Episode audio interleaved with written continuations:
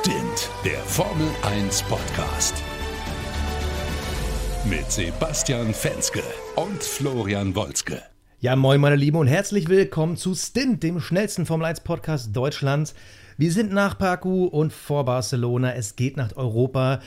Ein bisschen müssen wir noch warten, aber natürlich gibt es noch wieder neue News in der Formel 1 und darüber müssen wir reden. Und wenn ich von wir rede, dann mache ich natürlich meinen kongenialen Kollegen aus München, den Florian.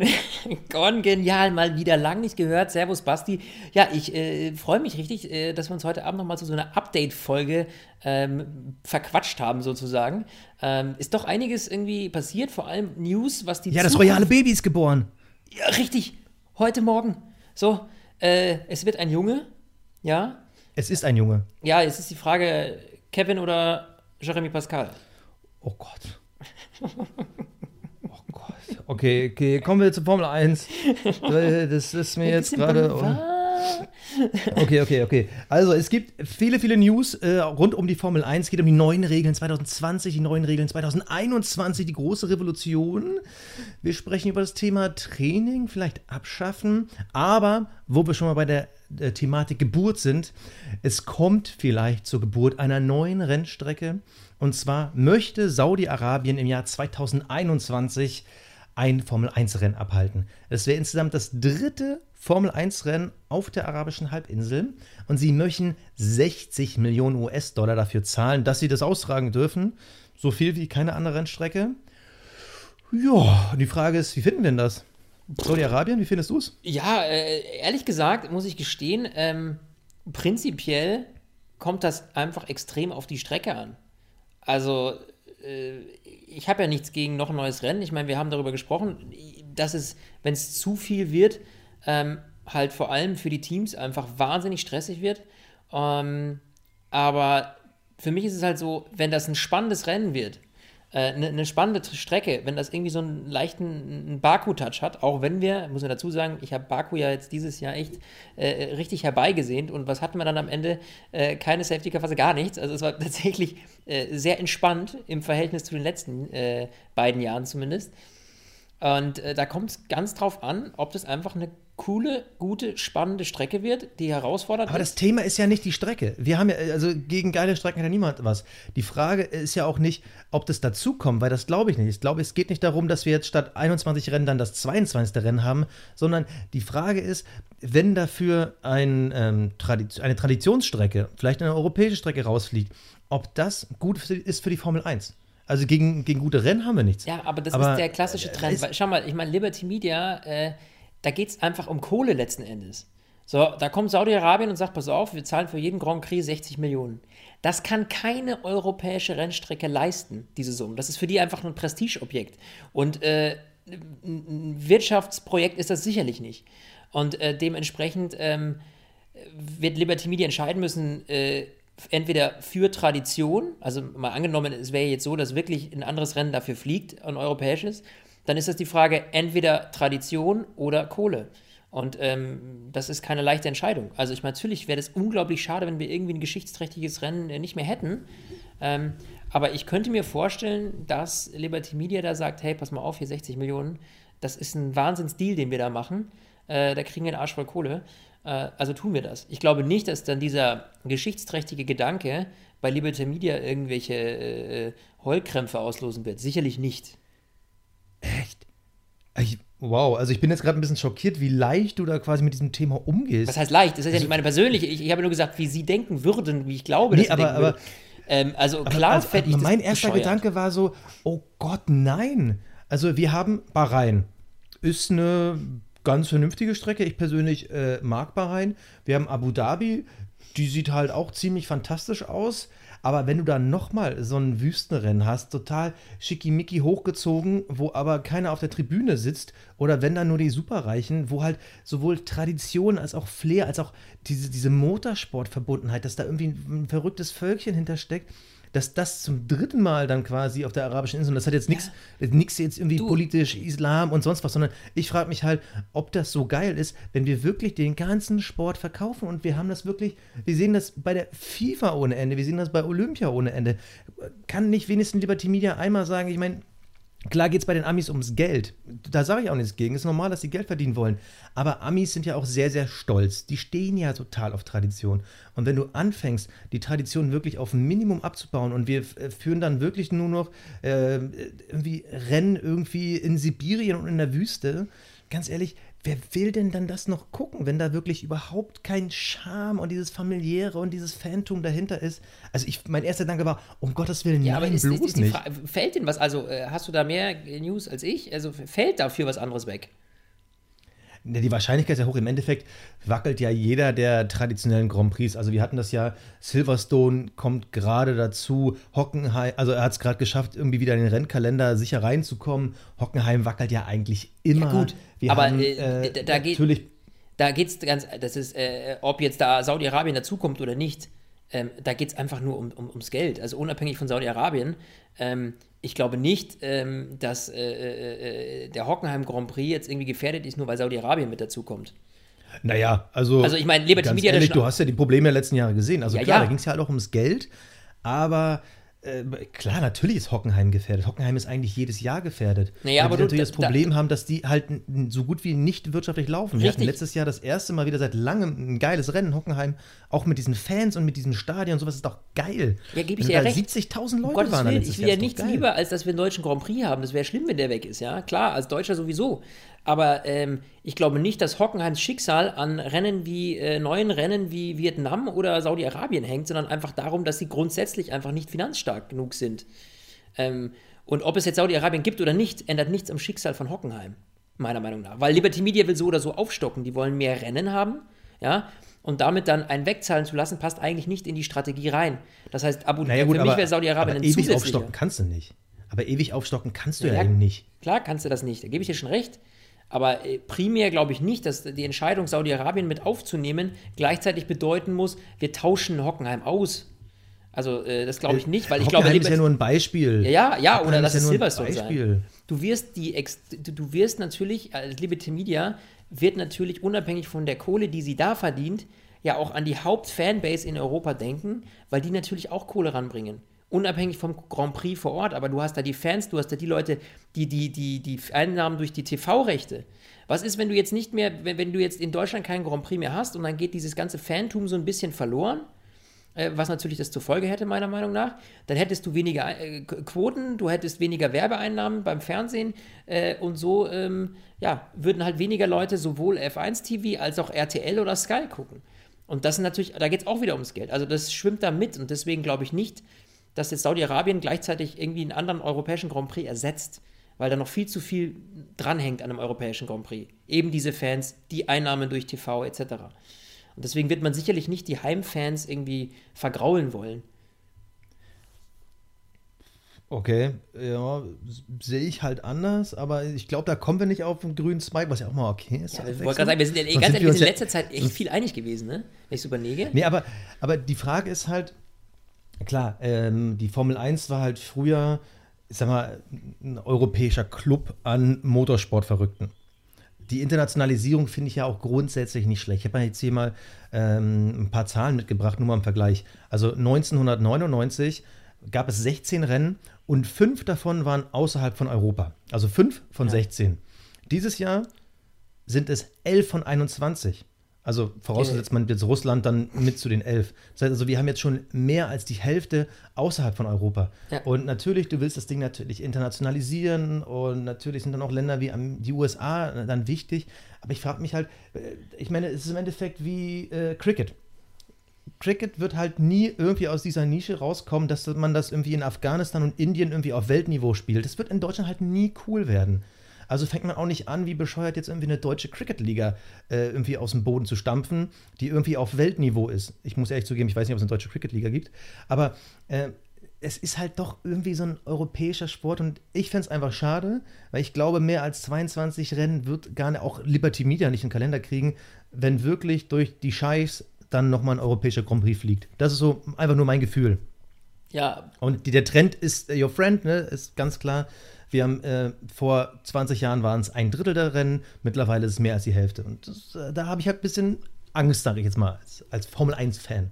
Ja, Ja, gut, die Angst ist äh, vielleicht ein Ticken berechtigt, aber ich glaube trotzdem, also weiß ich nicht, da bin ich anderer Meinung. Ich glaube, da hängt zu viel, an, unabhängig vom Grand Prix, hängt da zu viel anderes dran, als dass sie hier ihre Heimatbasis, ihre, ihre Fans vergraulen.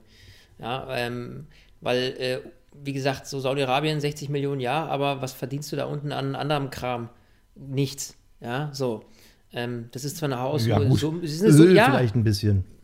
Ja, hat ja damit nichts zu tun. Aber du, du, du verdienst ja keine, äh, du, du hast ja keine, was sind das für TV-Einnahmen da unten? Weiß nicht, darfst du da überhaupt Werbung wahrscheinlich, kannst, weiß ich gar nicht, wie das da unten ist. Ja? Saudi-Arabien ist ja jetzt nicht unbedingt das unrestriktivste Land. Also, äh, nee, die fahren ja dann immer rüber nach, ähm, was ist Bahrain. da Nachbarland? Ist, Bahrain. Das, ist sogar Bahrain? Bahrain. Die fahren nochmal zum Saufen und zum Feiern nach Bahrain. Ja, richtig, ja, richtig, genau.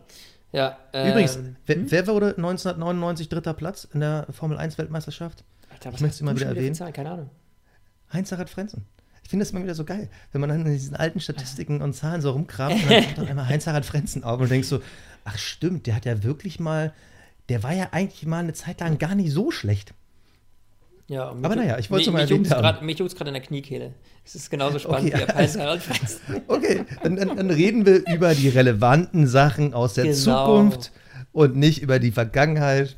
Obwohl damals 99 spannende Saison, das war der Unfall von Michael Schumacher. Da wäre er vielleicht sogar schon Weltmeister geworden in Ferrari. Wer weiß, wer weiß.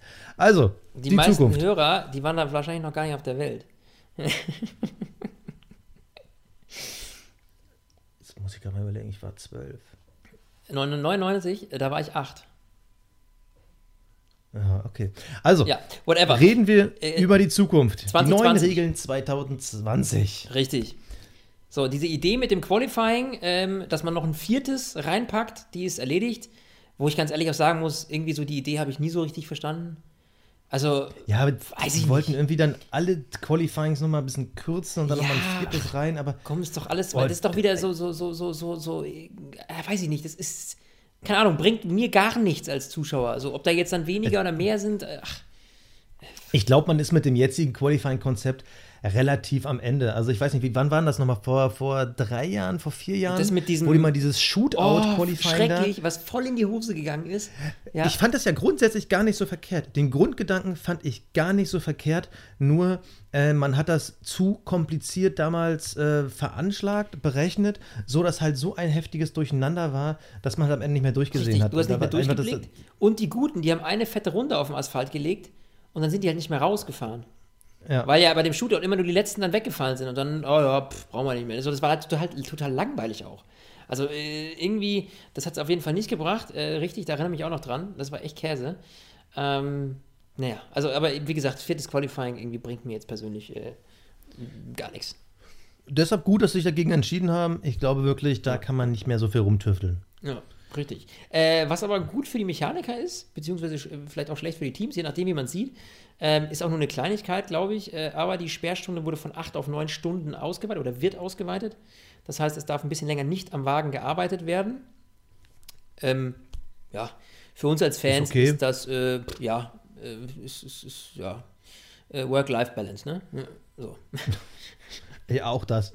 auch das, genau. Dann haben wir noch so äh, Sachen, äh, ähm, ähm, ja, die, die gravierendste Veränderung, die, die kommt ja jetzt noch. Ja. Und zwar äh, Thema Einheitsteile. Und ja. zwar, äh, die Bremsbelüftung wird nächstes Jahr zum Einheitsteil. Ist jetzt noch nicht so relevant.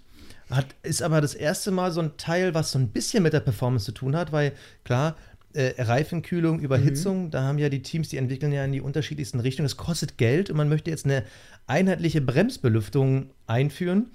Finde ich interessant. Ja weil vor allem, wenn man äh, schon mal einen kleinen Vorausblick macht, 2021 überlegt man ein einheitliches Bremssystem äh, mit äh, einheitlichem Bremsmaterial einzuführen. Und ich frage mich, ob diese Idee mit dieser einheitlichen Bremsbelüftung für nächstes Jahr schon so sinnig ist, weil wenn das System dahinter immer noch individuell ist, wie willst du dann mit einem einheitlichen System? Also da bin ich mal gespannt, was dahinter steckt. Ja, und steckt. da wird es wieder sein, dass einige mit diesen Einheitsbremsbelüftungen besser klarkommen als andere, weil du kannst die halt nicht mehr auf dein Auto anpassen. Und da gebe ich dir vollkommen recht. Ich finde das auch.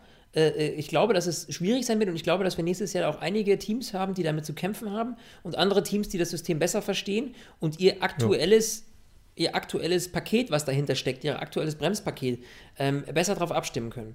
Also ich kann mir vorstellen, dass das ein Knackpunkt nächstes Jahr sein wird.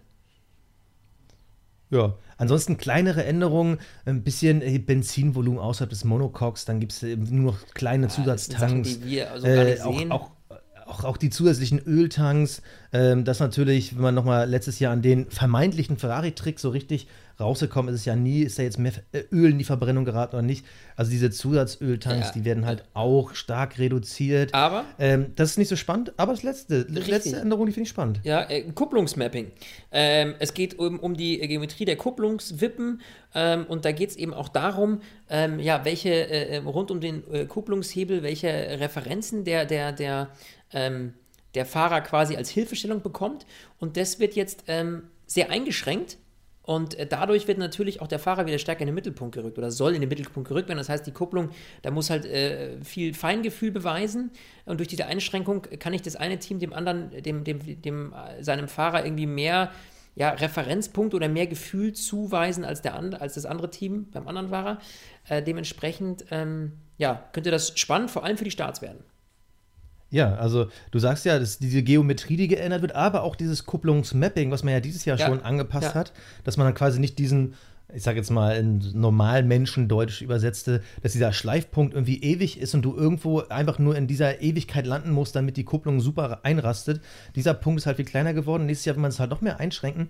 Finde ich interessant. Vor allem ähm, ich habe irgendwie heute ein Interview von Vettel gelesen, das war, glaube ich, im Spiegel, mhm. ähm, wo er gesagt hat, er ist irgendwie ähm, Gerhard Bergers Auto von 88 oder 89 gefahren, ich weiß gar nicht mehr, wo es darum ging, dass der noch ein äh, drittes Pedal hatte, weil du musstest ja damals noch manuell schalten. Ja, ja. Und Vettel meinte, er wünscht das zurück. Ich finde die Idee irgendwie gar nicht so schlecht, aber ich glaube, wir brauchen mal eine ja. eigenständige Folge. Aber eben ja, ja. genau das eben durch sowas wie Schalten oder eben auch so, äh, durch so äh, Komplikationen in, im Kuppeln oder ich sag mal so mehr Feingefühl im Kuppeln, hast du eben genau das, was du eben gesagt hast. Da ist wieder mehr Fahrer im Blickpunkt. Da ist wieder mehr Menschlichkeit, da ist auch wieder mehr Talent gefragt. Man hat ja manchmal das Gefühl, bei diesen modernen Autos kann man auch mit überschaubarem Talent, Julian Palmer, ähm, irgendwie Formel 1 Rennen fahren. Und das finde ich, das finde ich eine super Idee, aber im Großen und Ganzen, es passiert nicht viel nächstes Jahr.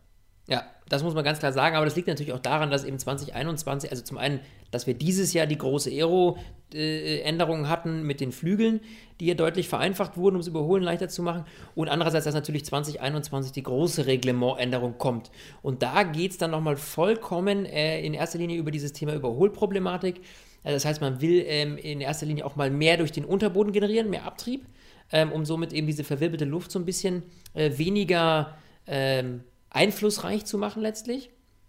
Und ähm, was ich ein ganz spannendes Thema äh, finde, worüber wir unbedingt jetzt reden müssen, äh, sind die Reifen. Das wissen wir schon seit längerem. Das ist jetzt im Moment sind es ja noch 13 Zoll Reifen mit sehr viel Gummi drumherum, sage ich mal so. Und ähm, äh, 2021 werden es ja 18 Zöller. Das ist dann so quasi die Größe, die wir auch so auf einem durchschnittlichen Auto finden.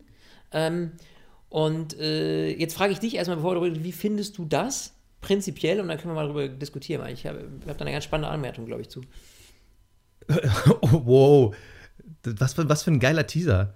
Also du hast ja quasi gerade gesagt, ich werde gleich was Geiles sagen, aber erstmal lasse ich dich reden. Richtig. Sehr interessant. Ja, also ja. ich, ich habe ich hab lange, äh, lange drüber nachgedacht. Also ich, ich finde irgendwie keinen Punkt. Finde ich jetzt geiler, dass irgendwie die Felgen größer werden? Ich glaube, das Spannende ist halt wirklich die Frage, äh, inwieweit wird sich wirklich die Geometrie der Reifen ändern? Also sind die im Endeffekt am Ende des Tages genauso groß wie jetzt, nur dass du eben mehr Felge hast?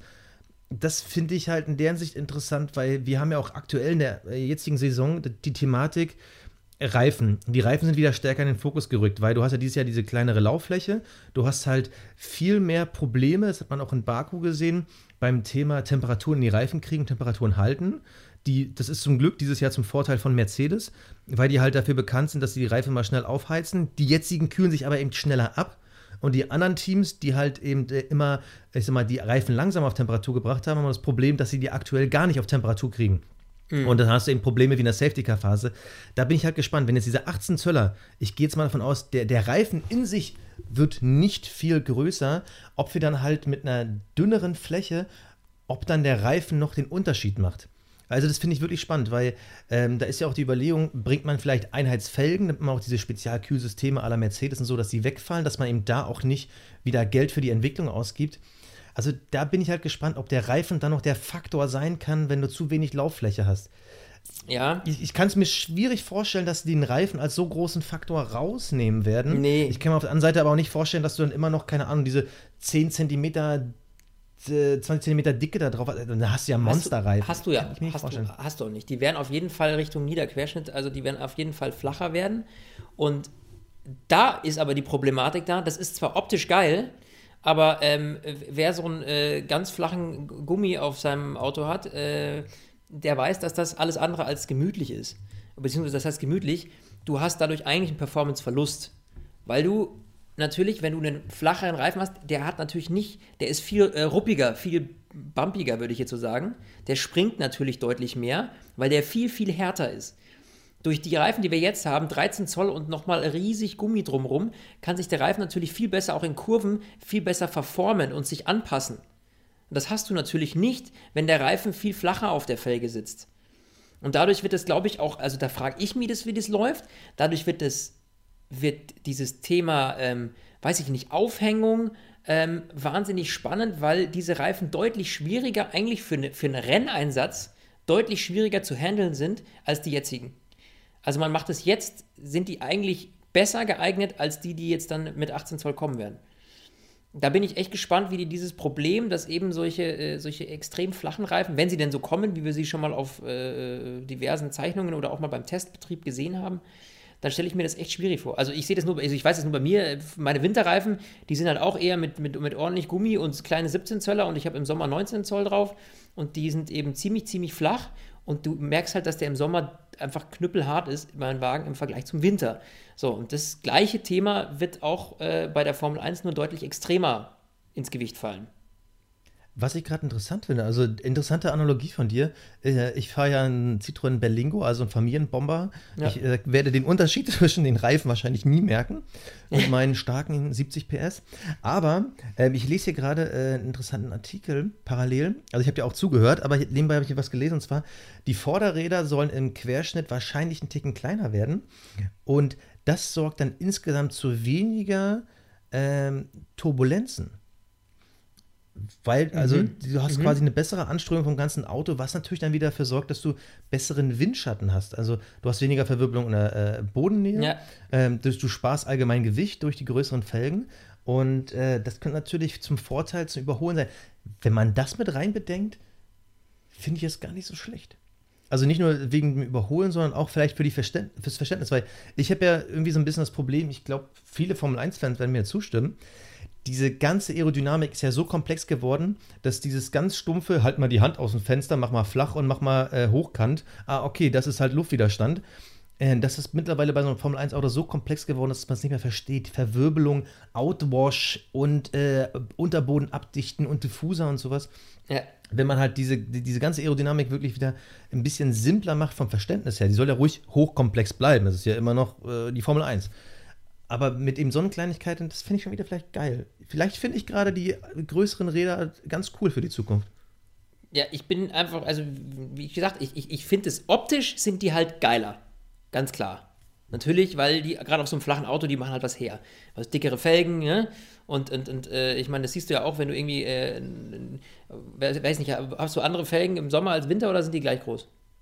Ich habe äh, Ganzjahresreifen. Also, ja, gut, Hallo, ist das, fahre ja, und Berlin, Berlingo. ja, okay, in ist- Berlin, es- in Berlin ist das was anderes, ja. Ähm, Willst du mir jetzt sagen, dass du in München, also auf der Stadtautobahn, immer ans Limit kommst? Also, entschuldige mal, in München Nein, ist, ich, aber die wenn Stadt, du- wo man am längsten steht. Ja, ja, gut, das ist richtig, da gebe ich dir zum einen recht, aber wenn du hier äh, lebst, dann fährst du ja auch mal raus aus dieser Stadt und dann kommst du schnell in einen Bereich, wo, sag ich mal, äh, vielleicht auch mal ein bisschen, ein bisschen mehr Schnee liegt. Ähm, aber äh, ja, egal, auf, auf worauf ich hinaus will am Ende des Tages, ist eben, dass das halt schon, äh, ich finde, schon einen Unterschied macht. Also, wenn du es dir so vorstellst, allein optisch. Ja. Wenn du jetzt, ein, also, ist doch klar, dass eine größere Felge irgendwie, irgendwie besser aussieht und deswegen ist es beim Formel 1 Auto ja genauso. Ähm, Oh, Lewis Hamilton wird dann bestimmt so Bling-Bling-Felgen haben. weißt ja, der macht sich Der die sagen, so, Swarovski-Steinchen ah, drauf. Standard, ach komm, kann man ja ein bisschen Diamond und so. Ein bisschen Diamond Bling Okay.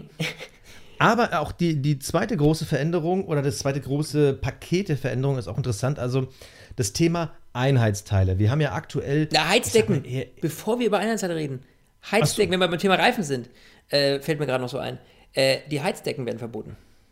Finde ich auch extrem spannend, weil das war ja im Moment immer so, dass sie so, ja, noch eine Sekunde länger drauf lassen, dann bleiben die Reifen warm. Wenn die komplett weg sind, dann ist es allein die Sache des Fahrers, in der Einführungsrunde den, den, den äh, Reifen so auf Temperatur zu bringen, dass er am Start die beste Performance äh, äh, äh leistet. Und das finde ich ganz ehrlich gut. Was sollen diese Heizdecken?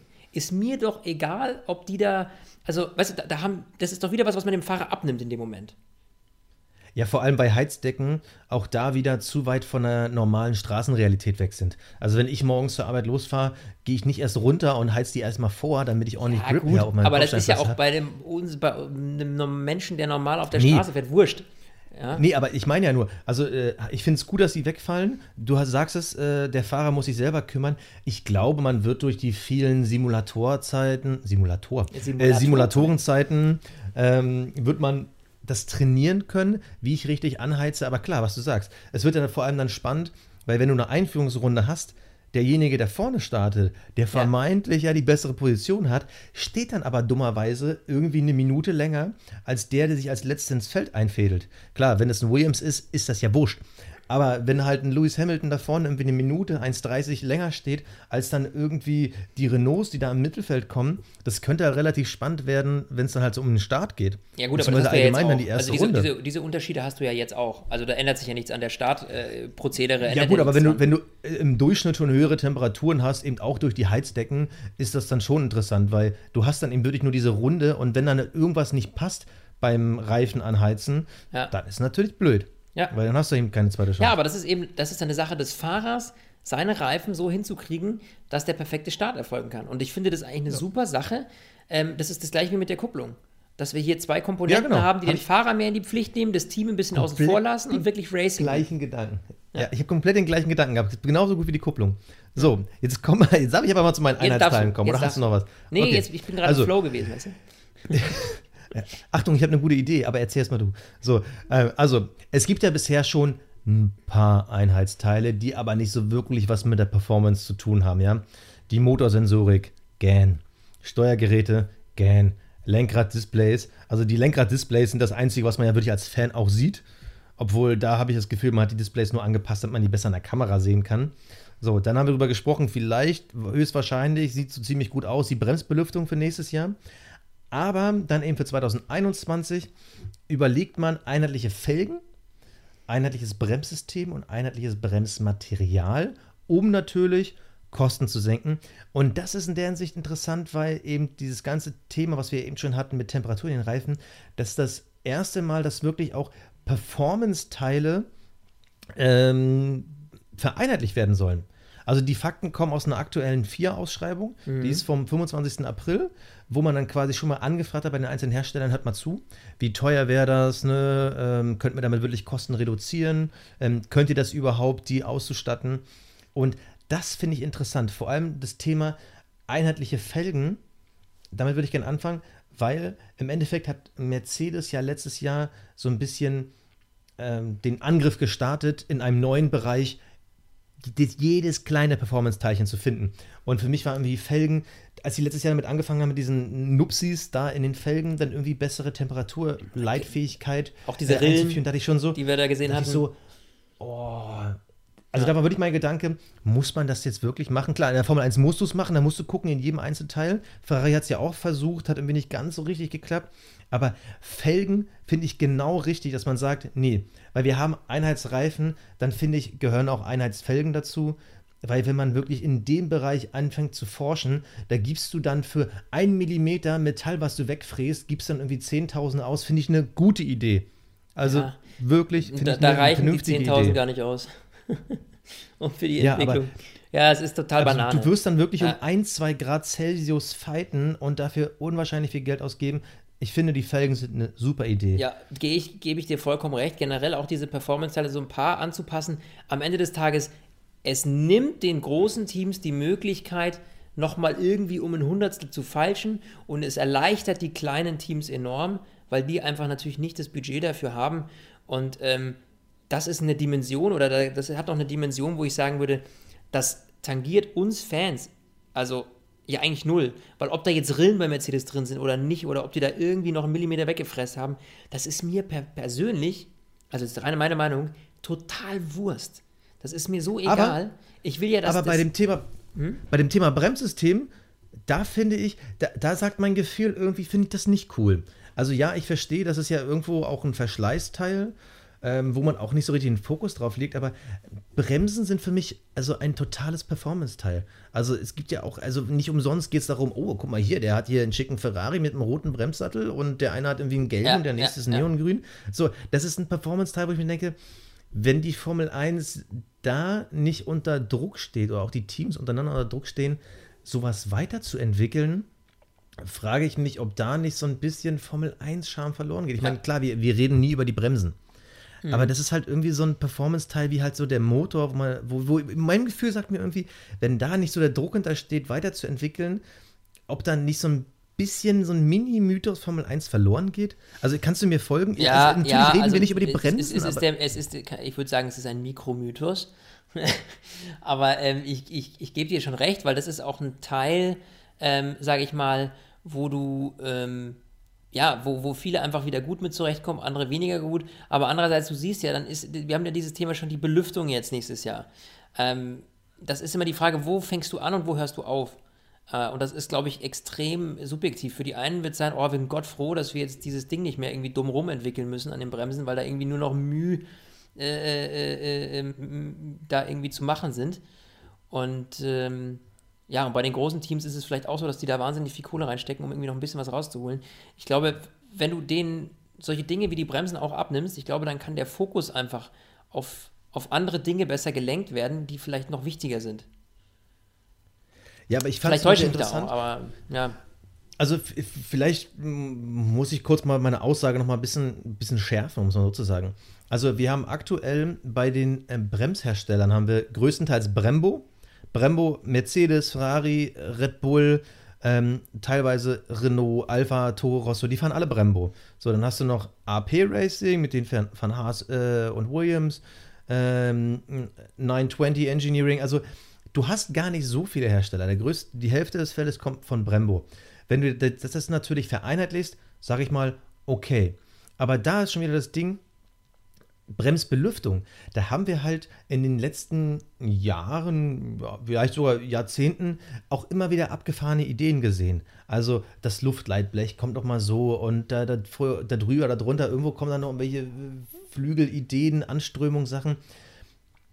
Ist es jetzt insgesamt trotzdem super für die Formel 1, weil wir so viel Geld sparen? Oder nimmt man dann auch ein bisschen Kreativität weg, weil man eben auch so eine Sachen wie Temperatur dann irgendwie so abgibt? Also kannst, kannst du mir folgen? Ja, ich kann dir also, folgen, aber ich, äh, ehrlich gesagt, ich tue mir gerade schwer, ähm, also ich weiß gerade innerlich noch nicht, ob, ob, diese Frage dir zu beantworten. Äh, ich weiß gerade ehrlich gesagt nicht, ob ich es gut oder schlecht finde. Weißt du, was ich meine? Ich hänge gerade so im Zwiespalt. Ja. Also ich versuche mich gerade zu sortieren. Ähm, und ich, es gibt so Pro, Contra einfach. Also ich, ich, ich habe äh, das Positive, dass eben, wie ich schon sagte, irgendwie der Fokus auf andere Teile gelegt werden kann, dass die kleinen Teams da einfach ein bisschen unterstützt werden und ähm, bei den äh, großen Teams halt weniger auf solchen Kleinkram rumgedoktert wird. Andererseits gebe ich dir recht, wie oft hatten wir schon das Thema, ähm, dass, die, dass, die, dass die Bremsen zu heiß sind, äh, Temperature zu hoch und ne, wir mussten dann die Runden, die nächsten Rundenzeiten wurden dann schlechter oder man musste ein bisschen äh, lupfen, weil man nicht mehr mit der Bremstemperatur klarkam. Hatten wir alles. Und es hat natürlich auch gewisse Rennen auch ein Stück weit spannend gemacht. Ähm, nur, ja, es kommt halt darauf an, wie das Ganze dann ausgeführt wird. Ist das jetzt ein Teil, wenn jetzt natürlich alle am Ende des Tages plötzlich Probleme kriegen mit diesem Ding, weil sie nicht mehr Vollgas fahren können, weil sonst die Bremsen überhitzen, das wäre dann auch Käse. Also die Frage ist, wie wird das umgesetzt, glaube ich. Darauf kommt es auch ein Stück weit an. Also grundsätzlich, Einheitsteile finde ich ja nicht verkehrt, wenn man irgendwie Kosten senken kann in so Kleinkram. Das ist ja das beste Beispiel sind ja halt die Felgen. Ja. So, das finde ich halt, dass man da weiterentwickelt, ist Quatsch. Aber wenn du halt sowas wie Bremssystem hast, ähm, die Frage ist ja, was für eine Formel 1 willst du haben? Wenn du ein Einheitsteil hast, heißt das ja, die Teams entwickeln das Auto um dieses Teil herum. Mhm. Aktuell haben wir es ja so, dass dieses Teil fürs Auto entwickelt wird. Wie macht diese Bremse mein Auto schneller, besser? Ähm, ich kann quasi Performance draufpacken. Ja. In dem anderen System mit Einheitsteilen ist halt, wie kann ich mein Auto drumherum bauen?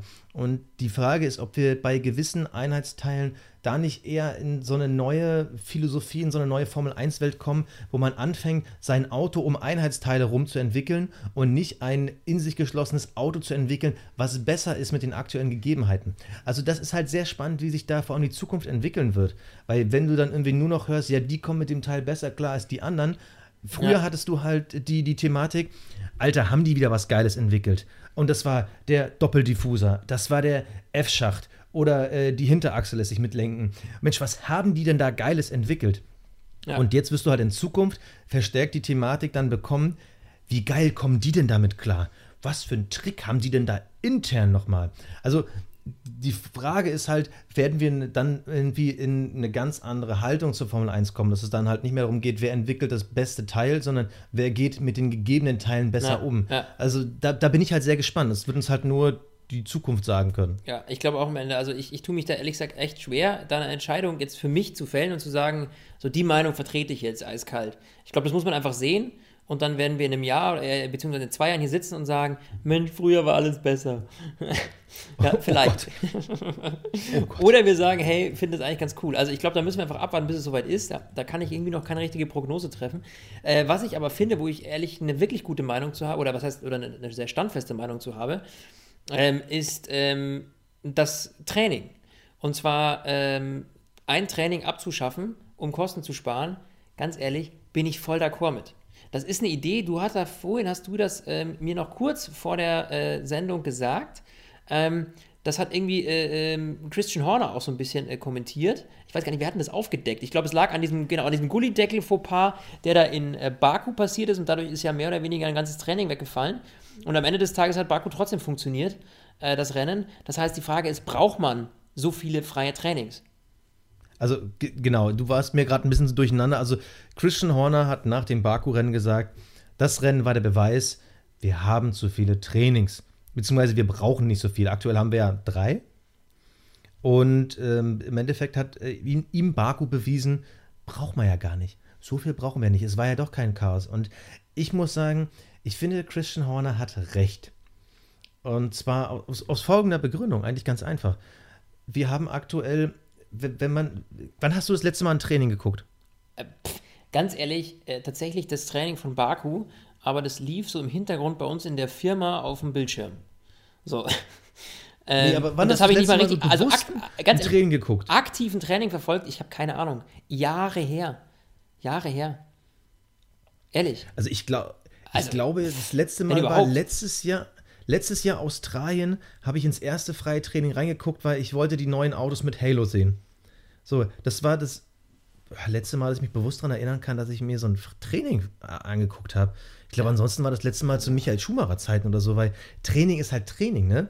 Ich meine, ich gucke Cristiano Ronaldo ja auch nicht zu, wenn er irgendwie ein paar Bälle aufpumpt so, und dann, ja gut, der wird das ja nicht machen, aber. Äh, der fährt jetzt Bugatti.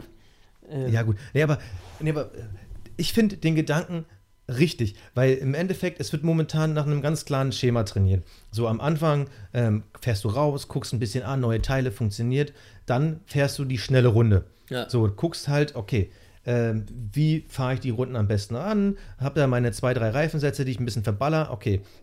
Und dann nimmt man diese angefahrenen Reifensätze und macht die Long Run Test.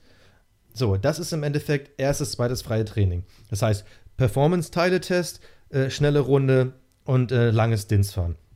Und mhm. dann das Samstagtraining ist dann nochmal, ja, Feintuning, mal gucken, wie hat sich die Strecke verändert.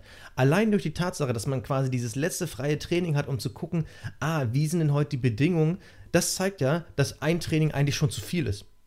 Ja. Also, also ja. du hast mindestens dieses dritte zu viel, dass du quasi am Samstag nochmal quasi diesen Test hast. Früher gab es ja immer nochmal das Warm-up. Das, oh, das, das, war ja auch mal so komplett hohl.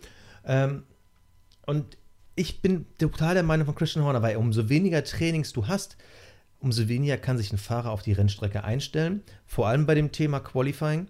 Und ich finde den Gedankenangang von Christian Horner total richtig. Erst recht, falls wir in Zukunft noch mehr Rennen haben. Auch da hast du ja wieder das Problem, Kosten einsparen, weil ja. das hat natürlich was zu tun mit Benzin, ähm, Reifen, plus natürlich, wenn du halt so ein beschissenes Wochenende hast wie Williams, wo es dir mal nebenbei das ganze Auto zerlegt hat im Freitagstraining. Ja, ja. Also, ich finde die Idee gut ich, dadurch, dass man es irgendwie nicht guckt, ich weiß nicht, ähm, äh, schreibt uns doch gerne mal, wer von euch äh, tatsächlich dieses Freitagstraining guckt.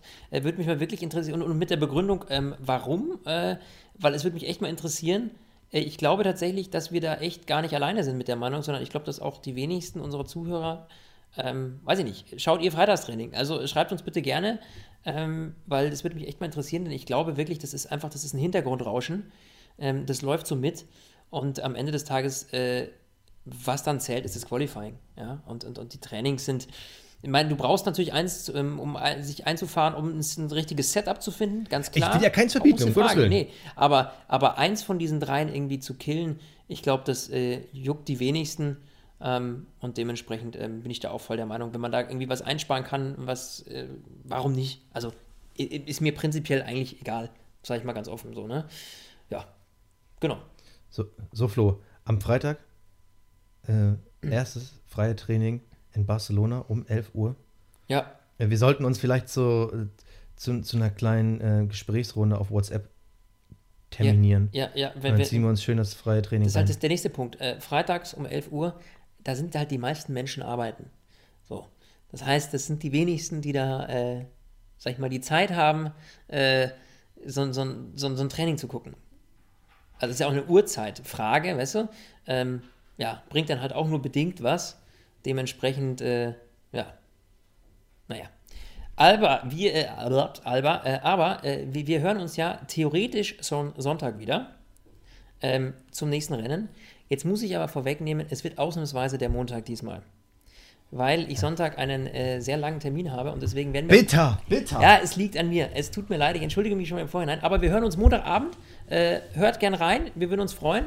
Und mein lieber Basti, es war mir eine Ehre und äh, bis demnächst. Ciao, tschö. Wir hören uns Montag. Tschö. Stint, der Formel 1 Podcast. Mit Sebastian Fenske und Florian Wolzke.